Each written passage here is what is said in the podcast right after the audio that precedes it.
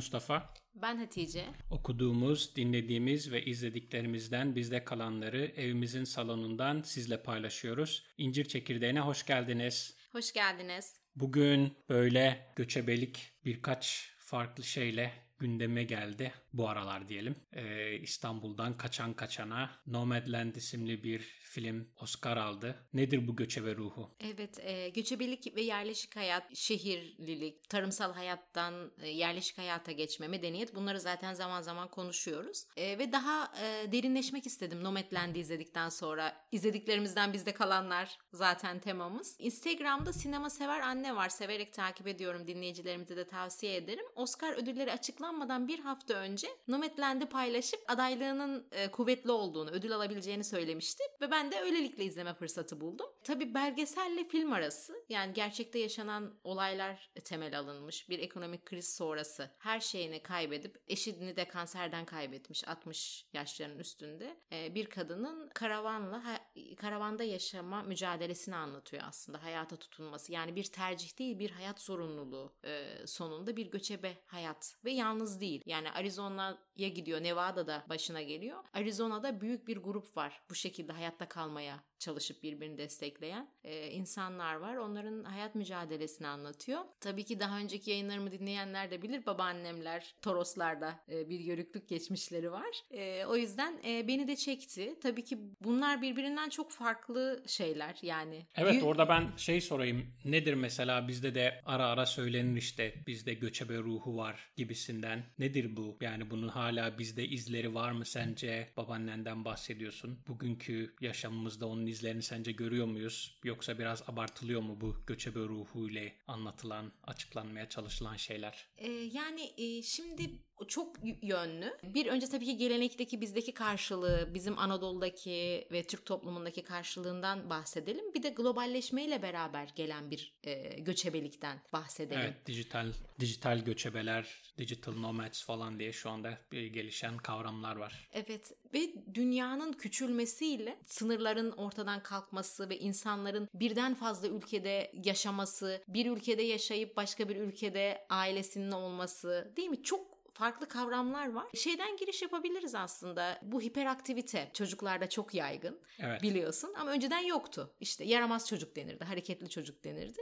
Sonra bir araştırma okumuştuk. Aslında bizim Orta Asya'dan çıkıp Anadolu'ya gelmemizi sağlayan bir gendi hiperaktivite. İşte insanların Afrika'dan çıkıp bütün dünyaya yayılmalarını sağlayan gen olduğu da söyleniyor. Söyleniyor. Aynı o ADHD, ADHD evet. bugün ama o onu yapan genin e, böyle de bir özelliği veya güzelliği özelliği olduğundan bahsediliyor. Evet. E, şimdi bu konuştuğumuz konularda antropoloji giriyor, e, epigenetik giriyor, e, sosyoloji giriyor, psikoloji giriyor. Normalde bireyleri ele aldığımızda insanlar değişime kapalı ve statükoyu korumaya meyilli olarak adlandırılıyor. Doğru. Yani konfor alanından çıkmak kolay bir şey değil. Ama bir taraftan da bu kadar geziyoruz. Yani bunlar belki hayat şartları zorluyor bazı şeyleri. Yani işte Orta Asya'dan e, Türklerin çıkmasıyla ilgili göç destanı var. Yani kuraklık sebep gösteriliyor. Yani o konfor alanından çıkmak da o kadar kolay değil belki bir zorlayıcı neden var işte e, bahsettiğim filmde her şeyini kaybetmese acaba karavan hayatını tercih eder miydi? E, yani e, bunlar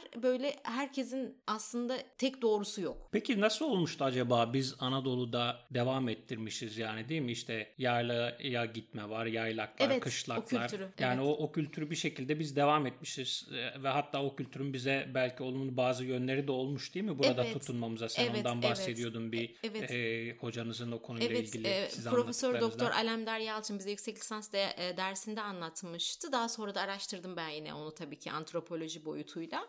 Normalde e, antropolojide kabul edilen bir şey var. Kuzey kavimleri daha savaşçı oluyorlar. İşte Rusya, İngiltere, Türk kavimleri hala Çeçenler mesela. E, bunun temelinde e, şunu öngörüyor antropoloji. iklimin insan ırkını etkilediği. İşte güneye inildiğinde daha şey e, pasif direniş ma, e, şeyde Hindistan'da e, yapılan ya da Mandela'nın yaptığı işte daha pasif toplumlar olduğu, savaş e, taraftarı olmadığı söyleniyor.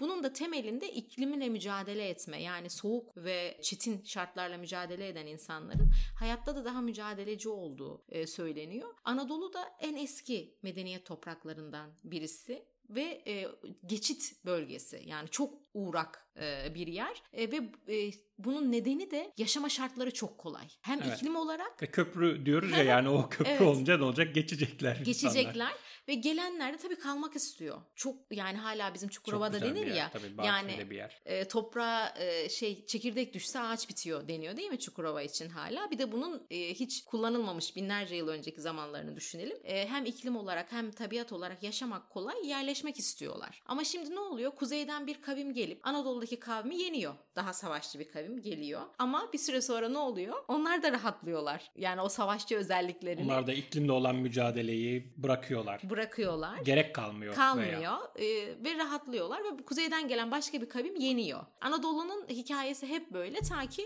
biz gelene kadar. E, biz e, bizim de tabii ki Kurtuluş Savaşımız var. Bizi de e, yine Anadolu'da e, savunmak için tabii çok mücadeleler verdik ama böyle bir tez var. Yani bu yayla kültürünün bizi rehavete düşürmediği. Yani o göçebeliğin aktif tuttuğu. Yani Yörüklüğün, aktif Yörüklüğün tuttu. aktif tuttu. E, bizimkiler de Çukurova'da mesela dağlardalar yine. Evet. Ve hatta yani Osmanlı çok uğraşmış değil mi e, dağlardan indirmeyi ama dağlar bizimdir. Ferman padişahınsa dağlar bizimdir diye türküler yakılmış. Evet, e, yerleşik hayata e, geçmekte direnmişler. Çünkü göçebelik öyle bir kültür aslında. Sen bir taraftan da özgür ruhun var. Otoriteye bağlanmak istemiyorsun. Öyle bir şey vardı bir dörtlük diyordun sen babaannenden. O neydi o dörtlük onu hatırlayabilecek misin? E, ekin ekme eğlenirsin, bağ ekme bağlanırsın, çek koyunu, sür dava- davarı, günüm günüm bey olursun. Yani kendi işinin patronu olmak var ya şimdi Evet, girişimcilik. girişimci evet. yani yerleşik hayat o felsefesini sevmiyor zaten. Yani Onu bağlıyor bir yerlere. bağlıyor. Aslında hani şimdi tarihsel olarak şöyle de bir şey var kabul etmemiz gereken. Şu anda dünyadaki savaşların bütün nedeni yerleşik hayata geçmekle başlıyor. Tarımla başlıyor. Bir taraftan medeniyet ama daha önce toprak mülkleştirilmiyor. Çünkü sen hayvanınla geziyorsun. Bütün dünya senin. Ama sen bir yeri ekmeye başlayıp burası benim dediğin zaman ondan sonra e, toprak savaşları, ülke savaşları ve sınırlar ortaya Suya çıkmaya ulaşmak başlıyor. için. Yani işte belki hepimiz göçebe olsak daha barışçıl bir dünya mı olurdu? Mı acaba bilemiyoruz. Bilemiyoruz.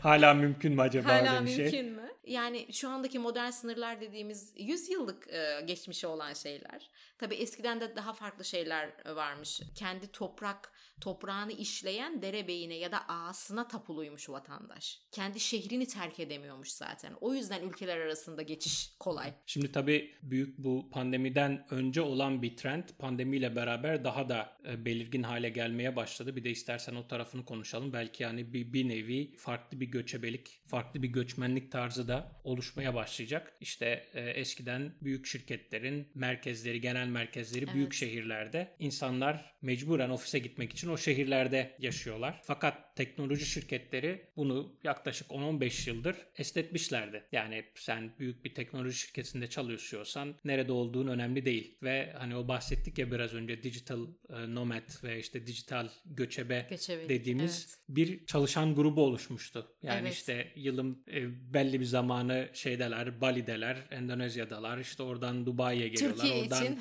başka yerlere Bodrum'dalar falan. Şimdi pandemi tabii bu süreçleri bir hayli arttırdı. Birçok şirket artık yani illa benim genel merkezimin olduğu yerde olmak zorunda değilsin gibi politikalar uygulamaya başladılar. E, Ve bu da tekrar o şeyi getirecek herhalde. İnsanlar daha rahat illa da bir şehirde olmak zorunda değiller artık bazı işlerde çalışmak için. O güzel istedikleri işte çalışmak için dünyanın herhangi bir yerinde olup seyahat edip aynı işte çalışabilirler. Yani bir, bir nevi geriye dönüyor. O tarım öncesi şeye mi dönüyor dönüyoruz acaba? Olabilir. Ee, sen daha tabii hakimsin bu olaya. Ben e, şey tarafından bakmak istiyorum.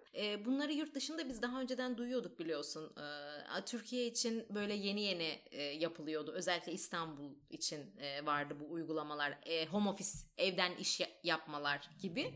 Ve bu hayal gibi geliyordu. Yani işte biz Dubai'deyken şirketler böyle yapıyor dediğimizde 20 yıl önce Türkiye'de diyorlardı ki yok ya aynı işi de yapsak illa bizi ofiste istiyor. Patron görmek istiyor. Böyle bir mesai kavramı vardı. Şimdi o değişimin zorunluluklarla beraber olması kısmını yaşıyoruz aslında. Evet. Yani zaten öyle bir trend vardı. Bu o şeyi hızlandırdı, Hızlandırdı. belirginleştirdi Ee, ve hani madem ki evden çalışılabiliyor niye illa ofiste olsun? Tabii onun hani e, olumlu olumsuz yönleri var. Onunla ilgili olarak işte evde çalışıyorsan nasıl ailenle olan hayatını düzenleyeceksin. İşle ev arasındaki sınır tamamen belirsizleşiyor. Daha az belirgin hale gelmeye başlıyor. Onun e, yaratmış olduğu sıkıntılar var. Farklı bir şekilde çalışma koşulları tekrar farklı bir hayat tarzını dikte etmeye başladı belki de. Belki de zorunluluklar değiştiriyor alışkanlıkları ee, ve dediğimiz gibi göçebelik tekrar e, tüm dünyada trend oluyor o zaman. Peki bir de şöyle bir şey sorayım sana. Hani mesela gezip turist olarak görmekle diyelim ki işte göçüp durup yaşamak belli bir süre arasındaki fark ne sence veya fark var mı? Ya tabii ki var. Hayatı deneyimlemek aslında kendi ülkende bile öyle. Yani kendi ülkende bile turist olduğunda dili kültürü bilsen bile yani İstanbul'a gelen birisi nereye gidecek turist olarak? İşte Sultanahmet'e gidecek. İşte belli camileri görecek, müzeleri görecek ama İstanbul'daki gerçek yaşamla ilgili ne edinecek mesela? Bir hafta kaldı diyelim. Trafiği görür ya galiba. Trafiği görebilir. Ama ben bile e, yani e, İstanbul'a geldikten 3 sene sonra falan idrak ettim. Gerçekte burada hayatın nasıl işlediğini, insan ilişkilerini, zaman yönetimini. Mesela şey demiştim sana. Burada insanlar sadece iş yerinde sosyalleşebiliyorlar. Çünkü onun dışındaki vakitleri yolda geçtiği için es, ekstra işten geleyim ya da hafta sonu gideyim sosyalleşeyim diye bir vakit yok zaten demiştim. Hatırlıyor musun? Evet. Mesela bunu yaşamadan görebilmek çok zor. Ya da insanlar sadece yakın e, mesafedeki insanlarla görüşüyordu. Ben ilk gelmiştim mesela üniversiteden bir arkadaşımı aramıştım. Ben hevesle herkese her yere gitmek istiyorum. Yeni geldim yurt dışından falan. Arkadaşım dedi ki ya dedi ben avcılardayım çok uzak dedi. Ben olsam giderdim ama İstanbul standartlarında avcılardan Ataşehir'e görüşmeye gitmiyormuş kimse. Hani iki ayrı ülke gibi adlandırılıyormuş. Buraya turist olarak geldiğimde böyle bir şey nasıl öğrenebilirim? Bu kendi ülkemle ilgili. Şimdi bunu aynı şekilde yurt dışına vurduğumuzda da yani bence bir yerde yaşama deneyimi çok kıymetli. Yani turist olarak gittiğinde e, şeyi görüyorsun. Reklamları, fragmanı, başkasının kurgusunu görüyorsun. Yani o kendi ülkesiyle ilgili. En kısa sürede zaten orayla ilgili görülebilecek neler var ve o da bir kurgu dediğin gibi. Kurguyu görüyorsun. Ve onun dışında gerçek hayatı deneyimlemek için de tabii ki yani orada 5 yıl kalıp hiçbir şey alamayan insanlar da var. Hayatın içinde olmak ne demek? Nasıl alabiliriz sence? Şimdi burada benim bir kanaatim var tabii ki de. Ne olması gerekiyor gerçekten o hayata nüfuz edebilmek için? O ülkedeki, o şehirdeki.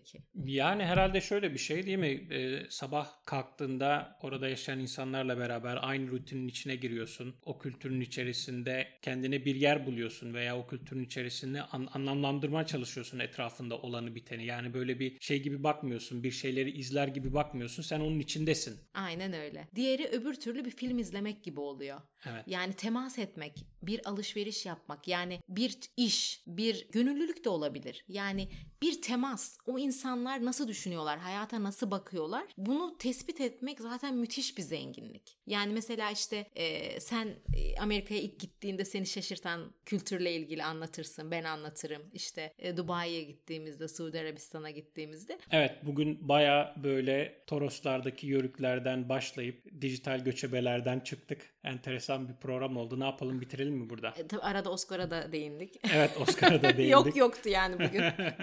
evet güzel bir program oldu. Bir sonraki programımızda görüşmek üzere. Kendinize iyi bakın. Görüşürüz.